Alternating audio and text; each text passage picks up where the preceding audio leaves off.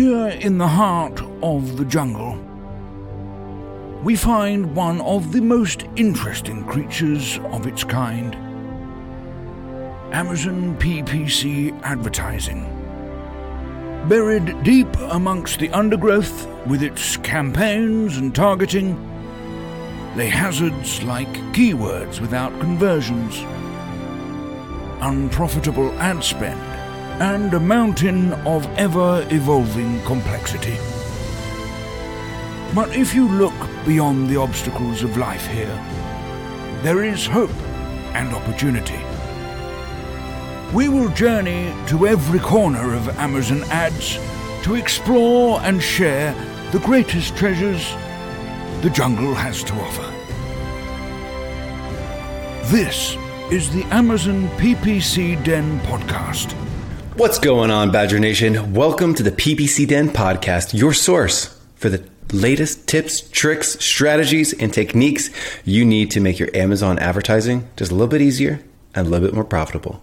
Today, I'm joined by my dear friend, incredibly talented Amazon PPC agency owner, Brent from AMZ Pathfinder. Brent, welcome back to the show. It's great to have you on, as always. Hey, Mike. Great to be back. Yeah, I'm really excited. Right on. How are things in in France today? It's a beautiful uh, early fall day. The sun is shining. I live in the south, so it doesn't really get truly cold here. I'm looking forward to gorgeous weather the rest of the month uh, when I'm not traveling for uh, all these great Amazon conferences that are starting back up. hey, now. Yeah. Um, last time we podcasted, we podcasted in person here in Austin, and we were think I was laughing because we were thinking of the topic that we did way back in July, and you're like, I don't remember. Uh, it might have been because you had too many white claws. So many white claws. Some, summertime in Austin. It's all about white claws. It's a it's a wild it's a wild town. But uh, the other reason was town. just because there were so many new things. But we'll hold on that for a future date. Got it. Yes. um, so I'm excited today because there was a relatively new feature. Not every account has it. And Amazon sort of puts this feature right in your face. So inevitably, you have probably seen this uh, inside your account. I'd probably wager, I mean, we probably lo- opened up 40 accounts in total between the two of us. Yeah, at and least a dozen say, on my end. Absolutely. Yeah, and I want to say maybe it was in 40% of mine. Would you say the same thing? Uh, well, I, I, didn't do a tally. Maybe I should have, but I was just opening at random. Okay, this account, I know it has a substantial amount of spend. You know, this one's US. They usually get most of the features first.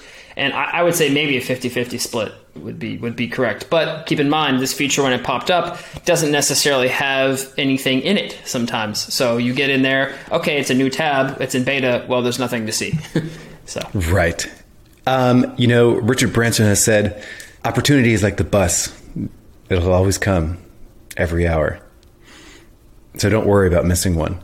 Um, the question that we wanted to answer on today's show is what is this new opportunities tab? Should you trust this new opportunities tab?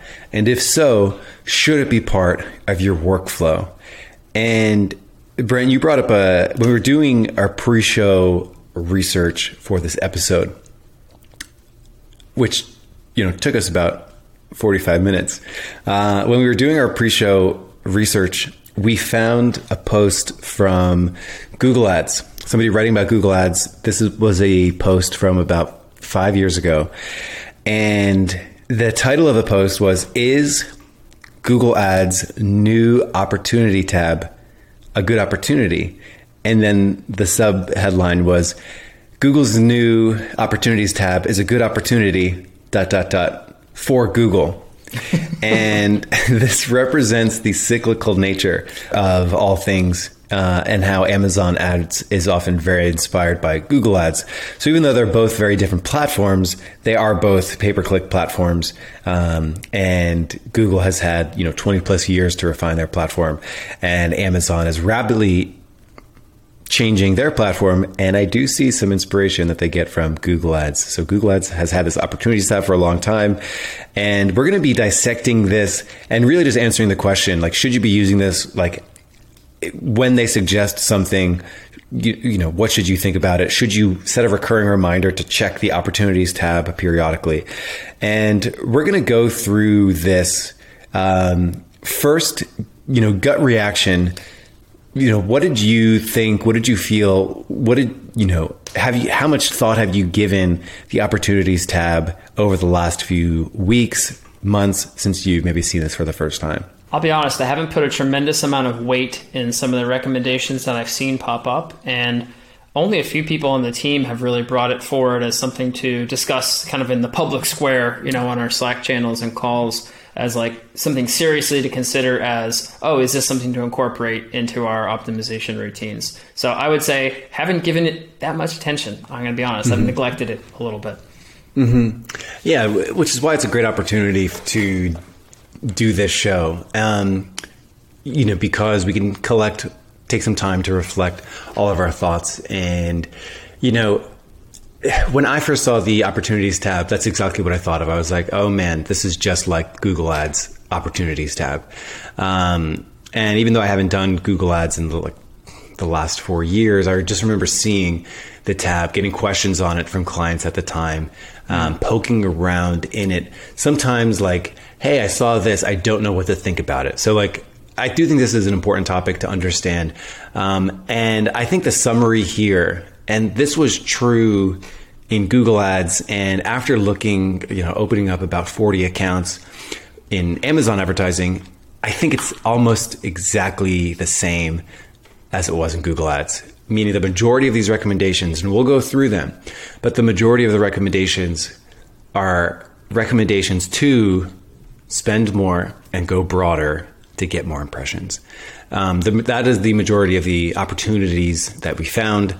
And let's start dissecting them. Let's jump into a couple of these opportunities that we saw. We'll sort of talk about them because you are probably going to see similar ones. We found that there's really only like five or six in rotation, um, but we probably expect more over time. So there's really only a few different kinds of opportunities.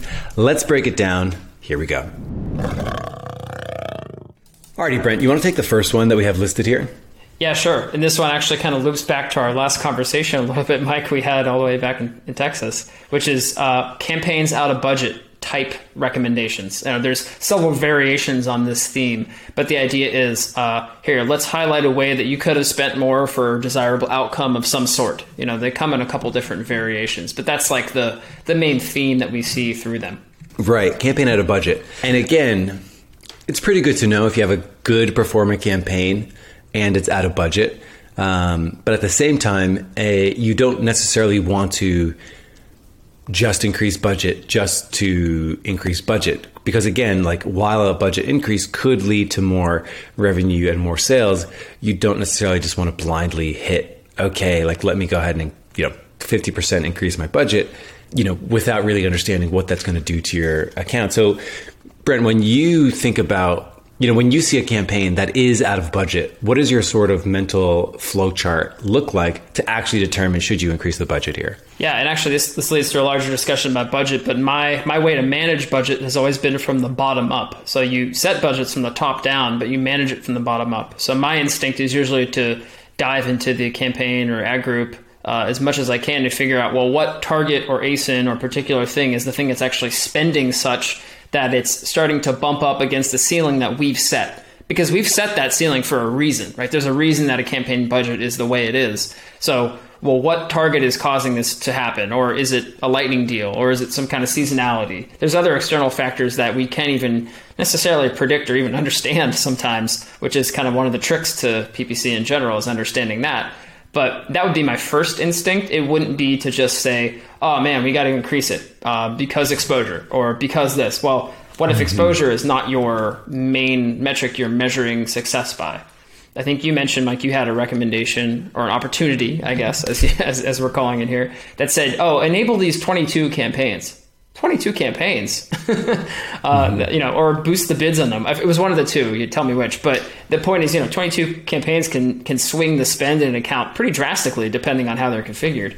Mm-hmm. Right. You know, this is. I'm going to be probably repeating this a couple times on this episode, and basically, Amazon's goals are different than your goals as an advertiser.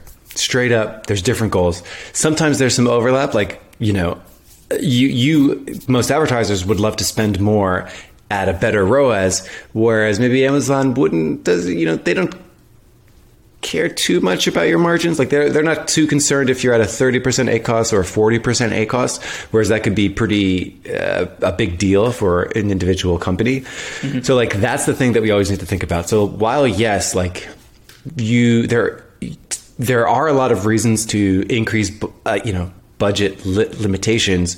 Um, for a, a, campaign that's performing well. Um, however, like should you just increase budgets just because they show up on the opportunities tab i think the answer is not um, so some levels of discernment like you know generally i think a campaign that's performing really well so it's like under your target A acos yeah, there's probably some room to push up budget. But again, that shouldn't be the only thing that you do to that campaign. There might be a lot of bid management inside there that needs to happen as well um, to really ensure that you know that new budget is going to be spent exactly the way that you want it to be spent. Um, in addition, just like you mentioned, sort of top down or bottom up, if you have, you know, let's say you have 100 keywords of spread out across several ad groups inside a campaign and you're budget limited. So you're budget limited on all 100 keywords. There's probably some keywords in there that maybe aren't getting any traffic right now or getting very little traffic. As soon as you increase that budget, now all of a sudden maybe your targeting is actually different now. You know, when you increase the budget, now maybe all of a sudden you're showing up for different things than you were previously because you were budget limited. Um, and that can be that can change your ROAS, like that can change your ACOS. So, should you blindly just increase budgets? I would generally say no. Uh, for a campaign that's performing well, you know, maybe a snap judgment could be more appropriate. But even still, like if you're going to do it right, you need to look at that campaign and really ask yourself if I were to increase the budget, what kinds of things would change? And it might mean that your targeting is slightly different. Uh, it might mean a variety of different things, but I would be very cautious before I'm ever increasing budget willy nilly just because it shows up here. So I think a healthy dose of discernment is required before you increase the budget because it ends up here. And one thing I want to touch on with the actual verbiage they use. Yeah, um, yeah, yeah. So they say like maintenance in all caps at the top of the notification, one of the ones we have in our notes here and it's saying four sponsored product campaigns out of budget. And it's giving us a range, which is quite a large range for missed mm-hmm. clicks and missed impressions. Um, it's not saying missed sales. I mean, yeah, right. impressions and clicks are great. Like we like clicks, we like impressions, but ultimately what a lot of sponsored product campaigns uh, are focused on is actual ROAS goals. And so mm-hmm. those can be found in the interface in other places, it's true. Um, but what they're suggesting here is basically, oh, you have to maintain your campaigns and apply these budgets we're recommending to keep them running throughout the day. Okay, coverage is good. We like that too. But yet again, we have to drill in and figure out why the budget we've set is not sufficient. Right, exactly. And the recommendation that we have in the screen cap of the uh, blog post for this episode, uh, we've got campaigns with ROASs averaging 2.73. And I know for this account, like the average ROAS is about four. So they're actually recommending that I increase budget based not on ROAS at all. And it's really based on just spend and like, are you you know spending as much as you could so again take it with a big grain of salt generally most people are not optimizing for visibility so visibility meaning clicks and impressions most people are optimizing for roas so whenever our decision comes up to increase budget, like ROAS gets looked at first. Like what campaigns are performing really well that we can give some more juice, uh, and then of course being being sure you're not going to be expanding it out to different targeting. Uh, these are things that I always think about. Any final words on the campaign out of budget recommendation? I feel like we hit that one pretty good. Nah, I think that we've covered that one. Cool. Let's take it to number two. Alrighty. Up next, we have unpause paused campaigns, uh, and it went back six plus months. So let me read actually what it said here. Um, it said one campaign paused with inventory maintenance. Uh, one paused campaign had a ROAS of three or higher in the past six months. Reactivate paused campaigns to drive impressions and sales. So this one seems, on the surface, seems pretty good. However, my first reaction is it doesn't take into account that there's probably a newer, better campaign where we've since moved this inventory. So again, it's just sort of it's not necessarily like the smartest recommendation because it's not taking that into account. So again, in and I think there was one account where it told me to unpause, you know, almost 20 something campaigns all at mm-hmm. once without sort of acknowledging like hey, like maybe you have smarter campaign structure now than you did 6 months ago and I hope people do if they've been listening to the show. So it's just sort of this blanket type recommendation kind of like when all you have is a hammer, everything's a nail. So just like, boom, turn it on, increase budget. I don't love this recommendation because um, I have to imagine that if you did pause a campaign that, you know, did have a good ROAS, you've probably put those products somewhere else in it with a better structure. Um, again, just another recommendation getting me to spend more, uh, go broader, and get more impressions. So, what are your thoughts on on this one? I have three things that come up right away. The first one is why six months? So many things can change in six months on Amazon. I mean, my God, we have so many client accounts that six months ago, just based on seasonality or inventory situation, the account looks so different now. And we've had to make a ton of changes and been proactive with that. So six months ago, I mean, it does say in the past six months. It doesn't say six months, right. but that means that it could be five or six months, which yet again, uh, mm-hmm. that was what the beginning of summer or something like that. And here we are moving yeah. into quarter four. Uh, when you know the weather's different, and for some accounts that really matters. Gifting is happening. That certainly wasn't the case uh, in early um, summer. Uh, so that's my first thought. And then why a ROAS of three? I think all the recommendations that you and I saw was three. Uh, mm-hmm. Why not mm-hmm. four? Why not two and a half? Why not seven? um, mm-hmm. Maybe they just looked at all the information they have as Amazon and said, all right, three is probably good. A lot of people aim for three. Um, they seem to be happy with it. Um, at no point did I ever, at some point, you know, go in and tell Amazon this campaign in particular. My goal for this is this ROAS. So they're making this recommendation based on three, but why three? Uh, what's the rationale behind it? The only mm-hmm. thing I got to give them some kudos on is they say uh, the campaigns are paused that have inventory. So at least they're checking mm-hmm. that, okay, we have product to sell still. Uh, I'm assuming that's what's happening. So I, I give them some points for that. Right. So I feel like this is a very narrow case where it would be a very good idea. But I have to imagine, you know, if anyone paused a campaign that was performing, you know, three or better, they probably had good reason to do it. And they probably moved these products somewhere else with a better structure. So it, it is possible that you would turn this on, have redundant spending, um, and maybe less refined than you currently do. So again, like, it's another recommendation that kind of is more in like Amazon's goals as opposed to an advertiser's mm-hmm. goals. You know, always think of the incentives. Yeah, right. Um, so yeah, so that is that report, and let's move on to the third opportunity.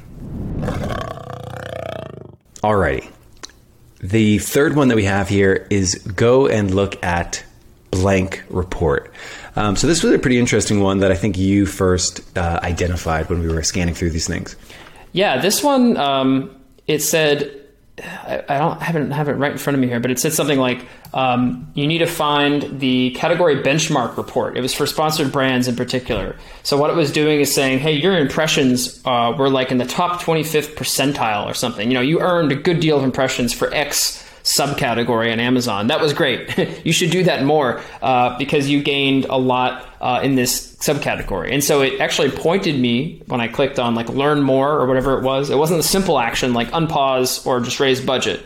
Um, it said learn more and it kicked me over to the reports area. And then the implication was okay, go to sponsored brands, select the category benchmark, download that, and take a look at it as I understood. Yes, this is pretty interesting. You know, telling you to go look at blank report um, generally a good idea. So this one actually is not a bad recommendation. It's almost like a little nudge. Hey, go download these reports. You know, I've opened up a, accounts before, went to the reports tab and noticed that, you know, a report hasn't been downloaded in, you know, 12 months, uh, any report. So any nudge that gets people to go and look at their reports, uh, this is pretty good. The issue here, again, is that if you don't have the skills to discern what the report is telling you, and if you are using the Amazon Opportunities tab, as your optimization schedule, it is possible, in fact, it is maybe likely that you don't know how to discern what to look for in this report. And the actual recommendation was you have a lot of, you know, go get more impressions, look at this report and see how many more impressions you can get from the, you know, category benchmark report. So again, yeah. good recommendation to go look at reports. I don't love the fact that it's based on impressions uh, again, you know. And to loop it back to budget, it does say in the verbiage, I found it now plan your brand's ad budget. so what they're saying is, hey, think about how you're going to spend potentially more money. Um, so yet again, incentives. And to their credit, it does have a little uh, like uh, you know note on the bottom. It says sponsored brand campaigns over the past 30 days. So this is much more fresh information than this like oh six months ago five months ago, you know, with this long, longer range. Um, so at least they're giving us something more uh, recent here. I like that. hmm Yeah. So it's never a bad recommendation to go and look at your reports. The issue is, again, most people are optimizing for orders and ROAS um, and things of that nature, not clicks and impressions. So again, I think a common theme here is they're recommending things to give you more clicks and impressions, um, which can be very dangerous if you like don't know how to pare things down and optimize them. So again, not a not a huge fan, but with that, let's move on to the fourth one. Alrighty, this one. This one was a pretty good one. Um, I was actually surprised when I think you read this one off first. Uh, it was saying do these things to improve your conversion rate. Now we're talking. Now we're cooking. Yeah. Uh, trying to find the exact text for this one. Uh, okay, so uh, boost conversion, exclude poorly performing shopping queries to help make sure you spend on clicks that convert for you. Hey, now, now we're talking. So this was a gross sales, and they were telling me to add negative keywords to my sponsored products campaigns. Hey, bingo! This is it. This is the good. This is the good stuff here. Right. So, sort of rem- reminding you to add negative keywords is a fantastic recommendation. So if you don't have a project management tool, uh, or you're not, you don't have some kind of system in place to regularly scan through your search terms and add new negative keywords, um, this is a great recommendation. Well, the way they kind of frame it too is uh, conversion rate. At least in one of the ones I saw, they're saying like, "Hey, you want to boost your conversion rate, don't you?" And uh, in this one, they're saying grow sales. Like these are all positive outcomes that we can Mm-hmm. definitely align on, uh, both with Amazon and our own optimization. Whether it be you know you doing it or someone on your team, like everyone would be happy with that outcome, right? Yeah. And they're they're prompting and pushing us to learn more. This one I'm looking at now is for sponsored products, but I swear I saw one for sponsored brands as well. Oh, you did. Yeah, I'm pretty yeah, sure. So, so yeah, so so I love this. If you don't have a system to regularly scan through your search terms that add negative keywords, you should like go write this down, put it on your calendar, recurring reminder, um, and it's a good recommendation. Go go through, scan it, and this is one of the times where your goals do align with Amazon's goals. Like in Amazon's perfect world, every advertiser is sh- is bidding on and appearing for relevant terms that have high conversion rates. Like that's what Amazon wants to do. Like they want people to click on ads. So, and they want people to buy after they click on those ads and they will reward you for doing it because that's how they make money. So this is where your goals do align with Amazon's goals. So this is a perfect recommendation. But hopefully you're not waiting for this recommendation. You re- already have some kind of system in place to add negative keywords. One last thing about this one, Mike, before we transition to the to the one of the final ones is if we're looking at the same one here, it also says um, advertisers who use negative products or brands with sponsored products for the first time see an average eight percent sales increase the next month compared to those who don't. I mean, that's a lot of uh, there's a lot of words doing work for us there, but basically it's saying uh, they have a you know a noticeable increase in sales, probably because their ad spend is going towards relevant things instead of irrelevant things. Would be the assumption, but they're giving us a little piece of data there. Oh yeah, I love it. Um, so this was actually a good recommendation. Uh, and with that, let us move to our second to last one. Alrighty, well, we just left a pretty strong recommendation asking us to add negatives. And are we staying strong? No, we're not. uh, so we, we, are back to ideas that will get you to spend more, go broader, and get more impressions. Um, so this recommendation is basically hey, you see that tight campaign that you have over there? Have you thought about adding a category targeting? Have you thought about adding broad match? Um, so this is basically the recommendation. So uh, I'll read off the one telling me to add category targeting. Uh, at least 30,000 shoppers have viewed products from brands similar to yours, but not your products. Reach them by using uh, sponsored display and targeting them with the category sports and outdoors. So there are good times and good recommendations when you should be doing category based targeting. Um, however, you want to be thoughtful about when you are incorporating these very loose, broad targeting types and not just willy nilly doing them anytime, you know, this comes across. So there's certain times where you'd look at your goals. How am I doing? Am I too loose? Am I too tight with my targeting? Is it time to introduce it? And I believe this is just a blanket recommendation that will occur anytime. I like the fact that it gives me a little bit of data. You have 30,000 people that are viewing products similar to my products, haven't seen my products. So, like, why don't you go do more things to get in front of them? Um, again, is category targeting the best way to get in front of them? Maybe maybe not. That's that would be really up to you know how good your targeting is but there are tighter ways to do it. Um, and this is a very loose way broad brush in order to get there. So we had product targeting go add some categories uh, again kind of in the bucket of go get more impressions and more clicks yeah, this next one is in the same vein, though, isn't it? I mean, they're not lying when they say increase visibility of your ads. Yeah, a lot of people are definitely going to see it if you go and you add broad match keywords to sponsored brands. Now, the listeners probably probably are familiar with this concept, but you know, broad match keywords operate differently in sponsored brands than they do for uh, sponsored mm-hmm. products, right? So you're you're doing a really wide, uh, you know, uh, spread on your shotgun there. You're going to be hitting a lot of different targets you did not intend with yeah. keywords that are broad match and sponsored brands, it's almost like auto campaign. I mean, it's really quite wide. So, yeah, you will increase traffic exposure, increase visibility, no doubt about that. But this is advice I would like to give to some of my uh, clients' competitors, more so right. than something I would like to see, see, show up in my own account and have a client ask about. Um, because this is a great way to uh, if, if you don't do it with some kind of clear intention behind it, you know, there might be a top of funnel strategy or campaign you're building intentionally with this strategy. But if not, mm-hmm. this is a great way to spend a lot of money and have a low click through rate. Very well said. With that, let's move to the last opportunity that we saw. And this last one was pretty interesting. Um, it's very different than a lot of the other ones because it refers to uh, sort of like how your sponsored brand store page is set up. So this was a pretty interesting one. So it said link ads to a store with three plus pages. And then right underneath it, it said advertisers who link a sponsored brand's ad to a store with three plus subpages for the first time see an average of 9% more sales in the next month compared to those who don't. So if you're running sponsored brands and you're sending it to a store page and that store page does not have three or more subpages, you can do that. And according to this, you will see an average of 9% more sales in the next month.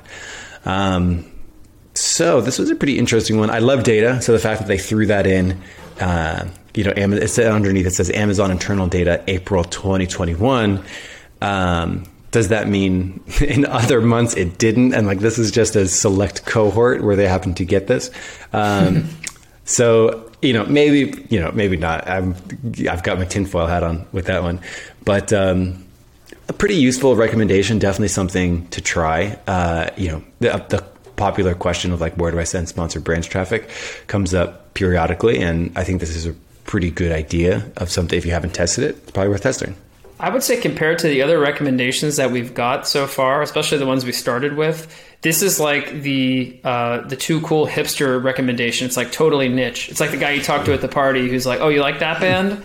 Well, you know what? I like their first album." it's like actually, you know, what you should really get into is sub pages.